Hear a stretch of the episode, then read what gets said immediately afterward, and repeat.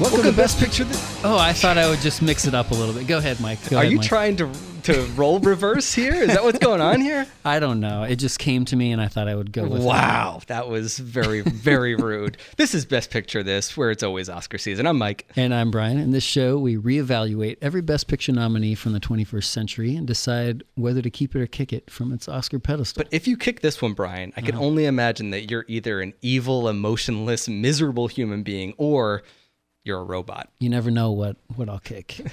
Today's movie was nominated for no Oscars in 2009, but if there were a watchability category, hmm. I'd like to think that it would be on the ballot.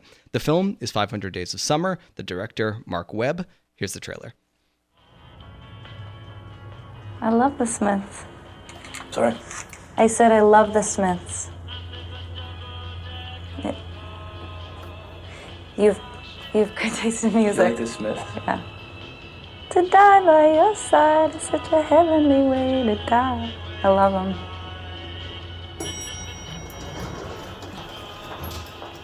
Holy. This is a story of boy meets girl. They made a statue of us. The boy, Tom Hansen, grew up believing that he'd never truly be happy until the day he met the one. The girl, Summer Finn, did not share this belief. Rummaging for answers. You should know up front, this is not a love story. I think we should stop seeing each other. Just like that? Just like that. Start from the beginning and tell us what happened. I tried to talk to her in the copy room. She's totally not having it. Maybe she was just in a hurry. And maybe she's an uppity, better than everyone super skank. In college, they called me perfectly adequate Hansen. He used to call me anal girl. I was very neat and organized. See you, have a boyfriend? No, who needs it? We're young, might as well have fun while we can. and- Wait, wait. What happens if you fall in love? You don't believe that, do you? What? It's love. It's not Santa Claus. I think it's official. I'm in love with Summer. I love how she makes me feel.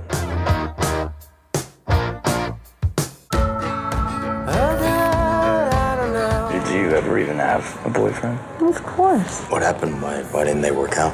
What always happens? Life.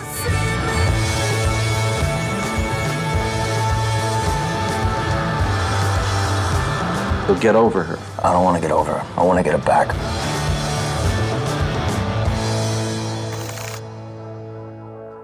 We've been like Sid and Nancy for months now. We have some disagreements, but I hardly think I'm Sid Vicious. No, I'm Sid. Oh, so I'm Nancy.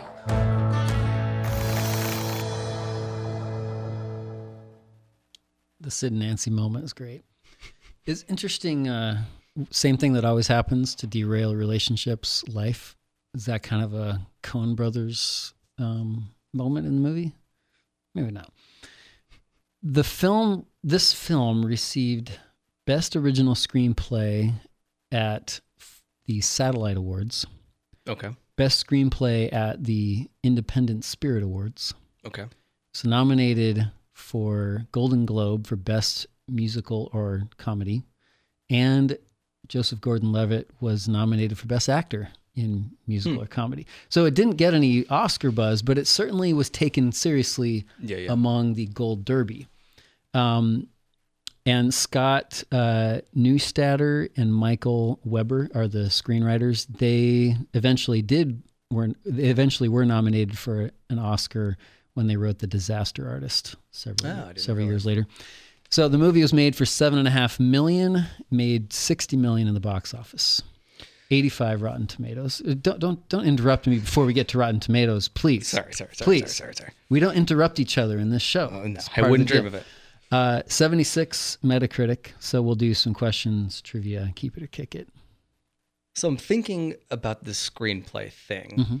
and it's interesting because this movie it it plays with the form a lot and a lot Mm-hmm. of sort of um, Annie Hall type ways. You know, it's it's it's inspired by Annie Hall in many ways. Absolutely, yeah. uh, but experimenting with this sort of um, rom com form through fantasy and and whimsy. And I, I did think like that is a screenplay thing, right? Because that is written, but it's a little more complicated because it, it could be handled so many different ways through the direction and and everything else. So, do you think that that that it should be a? I mean, I guess it makes sense to be a screenplay thing and not a different uh, You mean category. s- you mean the screenplay got maybe more credit than the movie overall? Like it should have been a the movie should be yeah, rewarded m- more. Maybe maybe that's what I'm saying. Maybe that's it. Yeah, I don't know. It's always hard to separate. Like, is it like if if uh, Joseph Gordon-Levitt and Zooey Deschanel didn't deliver those lines well, like they did, th- th- they're like pitch perfect throughout. Yeah, yeah, And they're really good. Would they? Would they? Would that have worked if the screenplay didn't wasn't as good, or vice versa? And Mhm. is the cinematography to get you? Do you give credit to the cinematography, cinematographer, or the, director? director, yeah. I don't know. I I think it's all a big collaboration, but. Um, So on question. that on that note, the movie is about rom coms. I think as much as it is a rom com itself, Mhm. and the physicalizing of the characters' thoughts and ideas and all that through fantasy, like we just talked about, plays a huge role. So Similar to Precious, actually. I didn't really think of that till just now, but yeah, some of those yeah, fantasy a little bit there. Yeah. Um, so do you feel like that approach works in kind of reinvigorating the rom com form, which you know could Did be it need to be reinvigorated? Listen, I think I've kind of decided that I'm like a huge rom com fan. I think I've come to terms with that. I, I rewatched When Harry Met Sally the other night, and I was like, this movie's amazing. I love it. it's so good. But I really like this one too. And do you? What do you think? Do you think that those flourishes, that stylistic experimentation, reinvigorates what could be a very bad movie form, or is is this movie just kind of coasting on the gender uh, reversal? Um, I I think that that all the experiments that they're trying in the movie work um, work well. Like, uh, you know, I I'm kind of shocked when I see Joseph Gordon-Levitt walk down the street and then in his reflection is actually Harrison Ford. Yeah, it's great. Um, but it it worked, you know, and the cartoon bird, it works. Um, just everything about it, like you know that there's a little bit of a of a campy style of acting from Joseph Gordon-Levitt, just enough that I think it buys you certain credits toward doing some fantasy, you know, weird Mhm. weirdness. Um, just enough to know that this isn't real life. yeah, and and the the 500 days, you know, it's this Yeah. gimmick, but it's like over the top. We're just gonna put the gimmick right in front of you, and you know, here Mhm. here it is. The voiceover, same thing. Yeah. The voiceover is like it's tongue in cheek, you know, the whole time. Um, James Earl Jones. it's not James Earl Jones, but it Is it does, James Earl does sound kind of like him because I actually I looked it it up. I actually looked up who it was because it sounds like the same voice as the little children voiceover Oh yeah, a few years before, and they're not the same voices. Hmm. Um, it was ac- I, I wish I still had this up, But Maybe not. James Earl Jones. We it's can not we can James Earl confirm Jones. that. no, it's not James Earl Jones. Um, so yeah, I think that I think that all the little flourishes worked well. I assume you agree with that. I definitely did. And first of all, I do think that the role reversal here, the gender thing, is important because I think that it Yeah. modernizes this. For one, It's not the girl pining after the prince. Yeah, the girl's the one who says, I'm not looking for anything serious right now. She wants to avoid labels and commitments. And usually that's like, men, they can't commit, right? Yeah. Like that's been the thing with rom coms forever. And it's like, those guys are villainized just because they didn't know exactly what they want when they're 25 I, years old. I always sympathize with the extremely attractive boyfriend at the beginning of rom coms. yeah, they always last. and then like the, the the guy from the farm in the Hallmark Christmas movies, he swoops in, you know. The as you wish guy. Yeah, I, I guess so. um, but this movie does not villainize Deschanel for the for the Not most part. I mean, for the most part. Yeah, like it, it, it you you seem like you're going in that direction, and then she reminds us, "I told you from the beginning that I wasn't looking for anything serious," and I think it sort of saves it. Although I, I, I sort of I understand that there's a lot of things that she does that makes it seem otherwise, but Yes. Yeah. Yes. Um, but favorite flourishes. I want to talk about that for a second because I think mine. I've got a clear winner. The expectation versus reality split screen sequence Yeah, that's really good. when he goes over to her party and he's expecting expecting this relationship to be rekindled, um, all because of you know his past with pop culture and like what he is, has kind of been trained to believe happens. Again, logical and linear storylines. Are We're- the, we're- did the pop songs lie? it couldn't be. It couldn't be.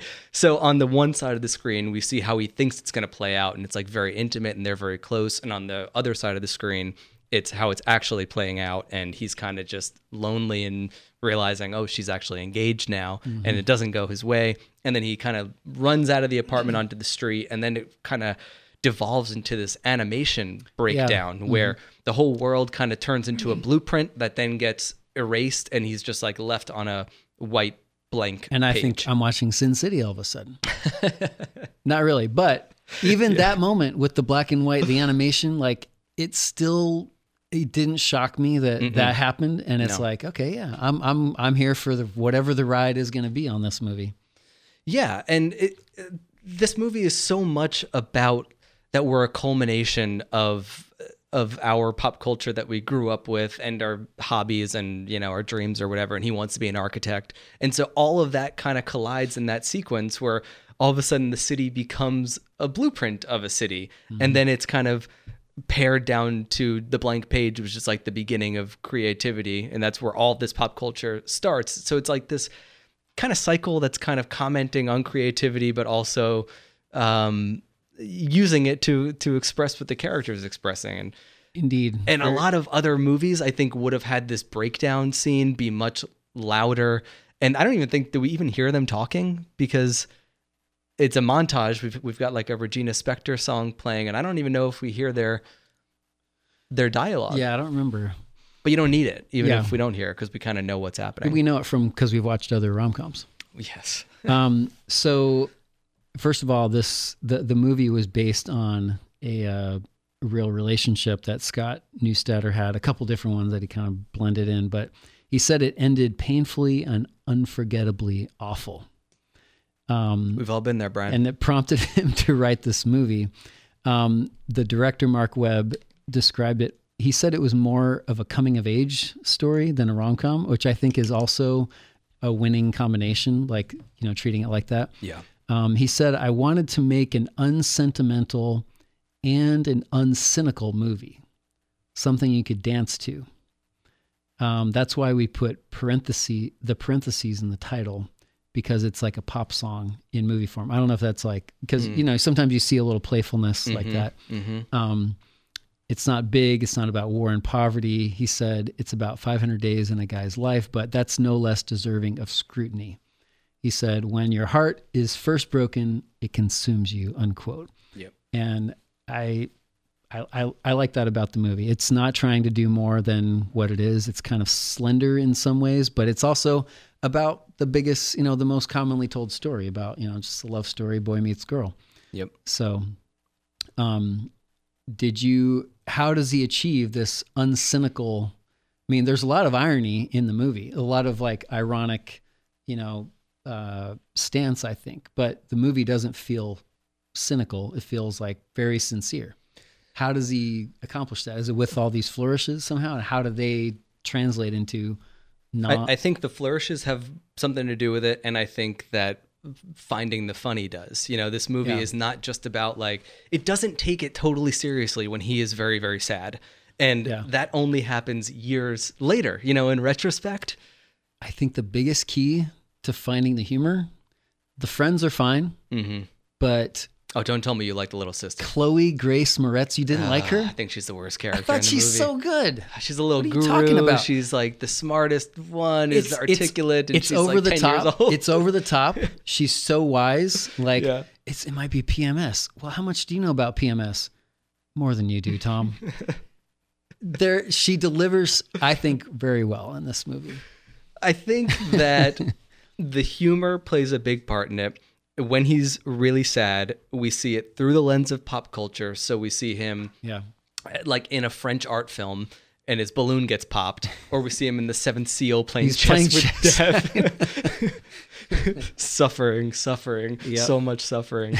Um, I think that's part of it. but also the the fact that it, this movie kind of goes out of its way to not villainize Deschanel, like I said. Yeah. But I want to talk more about that because sometimes I thought, are we bending a little bit too much to not make her the villain despite some of the actions? Because this is definitely a movie that's about us wanting, us seeing what we want to see, right? And sometimes other people get caught in that crossfire. But is there a villain here? Is, she leading- Deschanel wrong, Is or she leading him on? JGL wrong? Is anybody wrong? Is she leading him on? I think that when they have the scene and she says, I can't promise you how I'm going to feel tomorrow in the future. I think she's being totally honest about that. Mhm. And it could be that when she does fall in love with someone and gets married to that person, it might be that it was just as much about timing and her coming of age as it was about it wasn't the right guy. Yeah. Like sometimes I think you have to I think everybody's afraid of what if I fall out of love with this girlfriend? How can I possibly get married? Isn't that really why anyone why you question getting married? Cuz like I don't know if I'm going to always feel this way. I feel this way now. And I so I think that's a really honest kind of she's being completely honest with him and he doesn't like that. It's painful that she's saying she might fall out of love with him someday, but the reality is that he will too. I mean, he's going to fall in love with this other beautiful woman who's sitting there getting, you know, at the job interview at the end. Um, I think, side note, that that is one of the mo- that's one of the things I like the most about the movie is that the ending, I mean, it may not be 100% perfect, but I think it's very strong ending. Mhm. And a lot of rom-coms kind of have a very hard time wrapping up in a way that's not just unsentimental or or And, and the movie that's sort of is, is brave enough to say that just because you love somebody at some time does not mean that you're going to end up with her. And what you're saying about timing, I think, has uh, uh, plays a big part in why the second girl's name is Autumn and not Yeah. Summer. You know, that that means something. There's a there's a um the the voiceover at the end is kind of like giving a you know giving the moral of the story at the end, and um I'm trying to see if I I think I made a note of it. Um, he could feel the wall. Yeah, I don't think so. I don't think that was the right one. Um, wrong note. Um, but like it's kind of saying at the end that you know he learned that there was no you know no meaning to it or whatever, or at least that's what he was trying to tell himself. Um, but I think that it, I don't know it it it comes together in a way that it's not like it's it's uh, discounting all the pain that he just had, and it's not making it all sunny at the end, but um, It's it's just It's got a, it's realistic. got a more um, uh, reflective perspective on on young love. You know, it, it's not discounting it, but at the same time, it is saying just because someone also loves the Smiths doesn't mean that you're. That's what to Chloe together. Grace Moretz says. Just Yeah. because she likes all the same weird stuff you do doesn't mean you're falling in But love. But that scene that we hear in the trailer that he hears her or she hears him listening to the Smiths and he's just kind of blown Yeah. away that she likes it just kind of shows some immaturity, you know, on his part. Yeah, he's like, holy, it's it's so great. Like, oh my god, I cannot believe that there is somebody else in this universe that likes the same music Yeah. that I do. Like, how is that possible? But all that being said, Mm-hmm. but the second time that they meet, they're when they're gonna go to this wedding. This is after I the can't keep track of when the second time they met. this is after the sort of breakup, and they're gonna go to their friend's wedding, and he meets her, I think, outside of the train or on the train.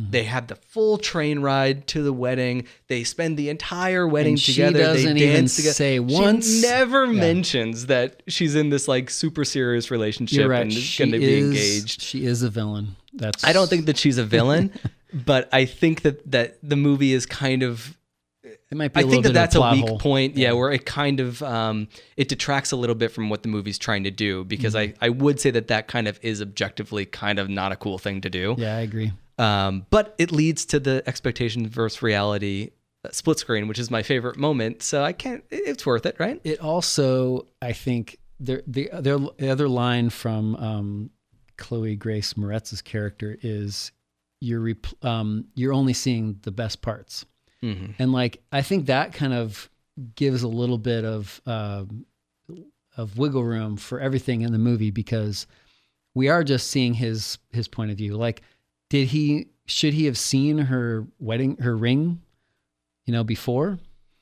Um, they were there this whole time. I, don't- I don't know if I don't know if she's wearing it at that point or not. Yeah, but don't know. but but um, you know, like we're seeing it all through his point of view. So, um, everything I don't know. Maybe maybe uh, maybe she's in real in reality she's doing other things that he's not paying attention to. but only seeing the good parts. Yeah. We do have sort of the same montage played twice where um, they go look at a Ringo Starr record, they're in IKEA and that, and then we see that same sequence played later, Mm-hmm. but kind of more from an objective point of view rather than his while he was in love. Mm-hmm. And we see that he shows the Ringo record to her and like she doesn't care. And they're in IKEA and she's kind of bored. And these are all things that he's kind of looking over because he wants his life to be like the movies. Mm-hmm.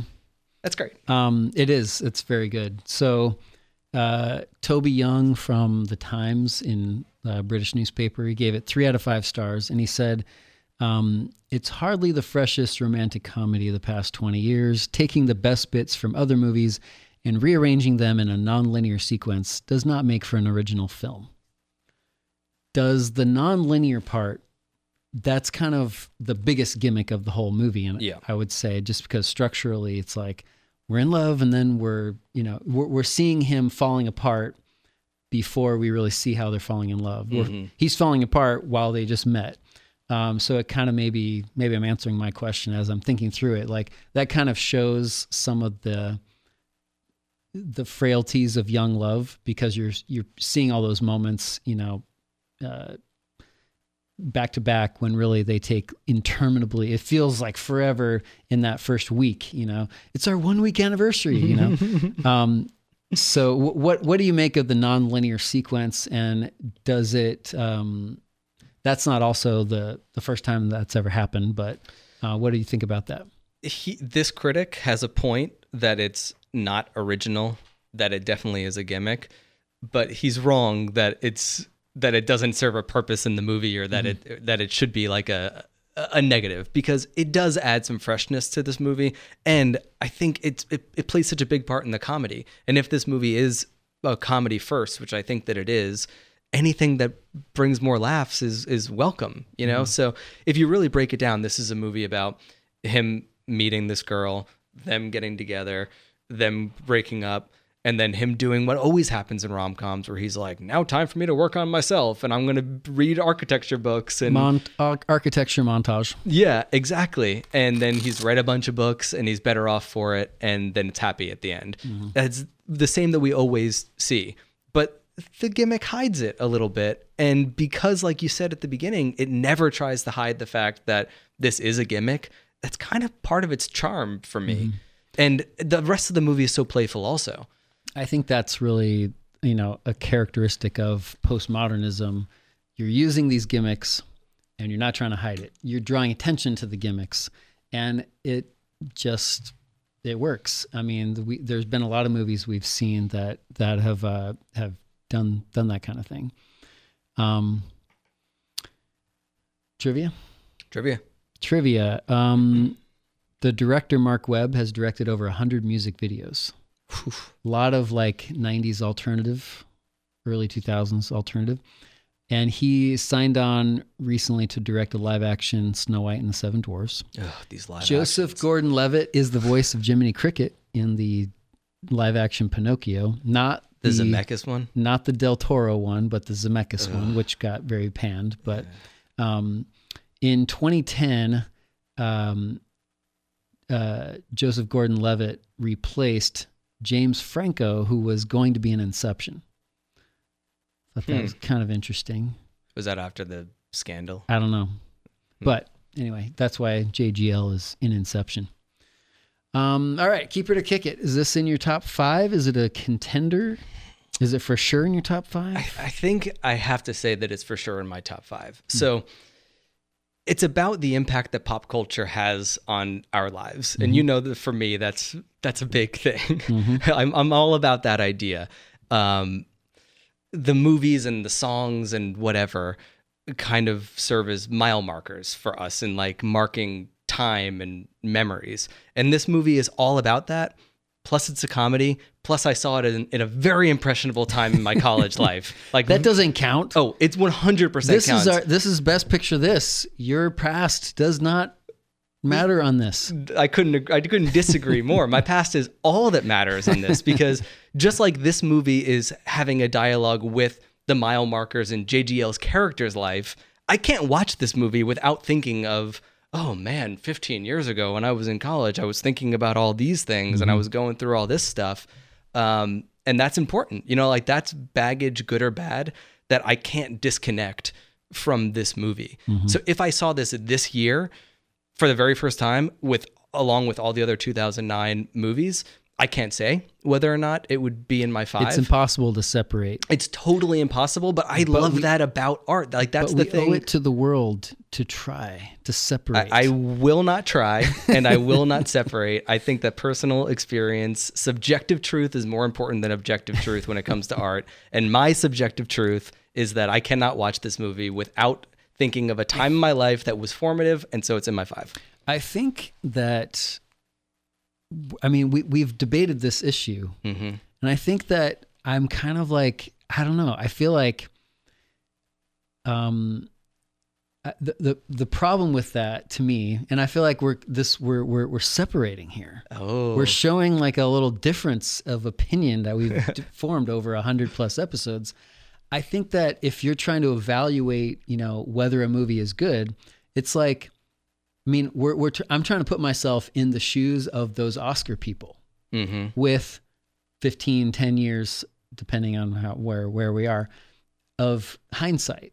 Yep. Like now that, you know, instead of just watching those five or in this case, 10 Oscar movies, we're now going to gather in another 10 or, t- you know, 10 or 15 more movies that maybe have existed in pop culture a little bit longer. And we're going to see how they stack up now. So I feel like my, I feel like part of my job is to try to be objective about it and try to say like, okay, I like this movie, but if I can't articulate it um, in a way that allows me to compare it to other movies, then I don't know if it's if it's my valid valid opinion. I totally get what you're saying, and I'm sure that what I'm saying is kind of impossible because I'm still evaluating it based on my personal like I said in in our first episode that Star Wars, you know, was in my top 5. Part of that is because of its impact on pop culture. Part of that is because I watched it a thousand times and it's kind of like, well, of course it's one of the most important movies ever made because it was one of the most important to me in my childhood. So I don't know if it's really possible what I'm talking about, but I think that um I think that's what we have to try to do. I think that there is room in the list for both. And I usually do try to say, you know, objectively, I think that this movie is better than this movie. And so this is going to go on my list, and that one that was nominated is going to get kicked. Mm-hmm. But usually I have ones like this that are just like, they're like baggage picks. Like they're just the ones that are like a weird built in part of my life. And if mm-hmm. I have to only keep five movies from the year, I'll try to keep that in. On a stronger year, this might have been six through 10. Yeah. But I think that this is one of the worst years that we've done. Honestly, I do. Um, since the start of the show. Like I think it's like bottom three years. Really? Hmm. So there's room. There's room in there. There's room for a 500 days. Again, it was it was uh, if you're just looking at like people who are objectively trying to do it, we listed at the top of the show the you know the Golden Globes put it in their Best Picture category for comedy musical, um, and it got a lot of attention for the screenplay. Um, and these guys are definitely good. They were eventually in the in the picture for one another movie that they made. Um, so uh, I, I I don't I I certainly think that it's it's uh it's I mean I put in my notes here keeper. it's a keeper, It's a but keeper. not my. I don't keep. know if I would say it's in my what I think are my favorite or what I think are the best movies of that year, the Uh-huh. top five. But I definitely like it. I have hardly, I don't know if I have any negative thing to say about the movie. I think it was great. I had a lot of fun watching it with my wife the other night.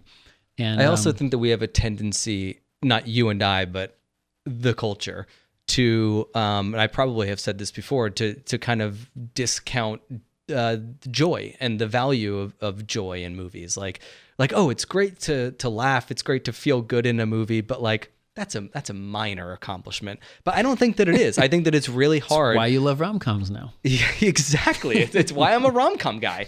Um, I think that it's hard to sustain that sort of level of um, comedic or stylistic surprise, and that's that's got to be recognized. Sustaining comedic surprise is hard to do. It's like I was talking about uh, Ace Ventura with my kids who haven't seen it at at the dinner table the other day, Ugh. and it's like Classic. the Ace Ventura. You can't really describe that movie. It's purely 100% about Jim Carrey's delivery. Yes. That's all the movie is. Yep. It's just like, do you appreciate what he can do or do you not? Do you find it annoying? Um, it, that it's all delivery. It really and it's and so there's true. there's so much about delivery in all comedy, but when when it's pulled off, Zooey Deschanel is great, just deadpan. Um, I don't know. The acting is is perfect for the movie. I think. One last thing that I'll say, and then I'll I'll let this this go, is that I, I think that it's impossible to discredit our sort of personal context when we're evaluating movies. The BFI just released the Sight and Sound Top 100, and Yep. Get Out made the list. Yeah. And this is the first year, uh, well, obviously, because it only it's fairly new, but it's in there. And we're talking about over a 100 years of movies. And we're going to say that Get Out is one of the top 100 of all time. and that is clearly because people are very aware of the context in which it was released Yeah, and yeah. how it's It's important and how it changed. it. A lot of things. Um, there's a lot of there's a lot of importance that comes with that. Whether or not people will agree that it's a top 100 film in another 100 years, who knows? But the people who are voting right now were alive and well when that thing came out, Yep. and they're not looking at it as an historical artifact like they do movies that came out in the 40s. There's a few that are in the 20s that are made the list. Yeah. Yeah, interesting. Um, all right, so it's a keeper. Don't know if it'll be in my top five. um, in the next episode, we talk about Avatar, James James Cameron's sci-fi fantasy epic about blue people. That's how everyone refers to it. I, I'm looking for Avatar. Oh, you mean the one about blue people? Yeah, that one.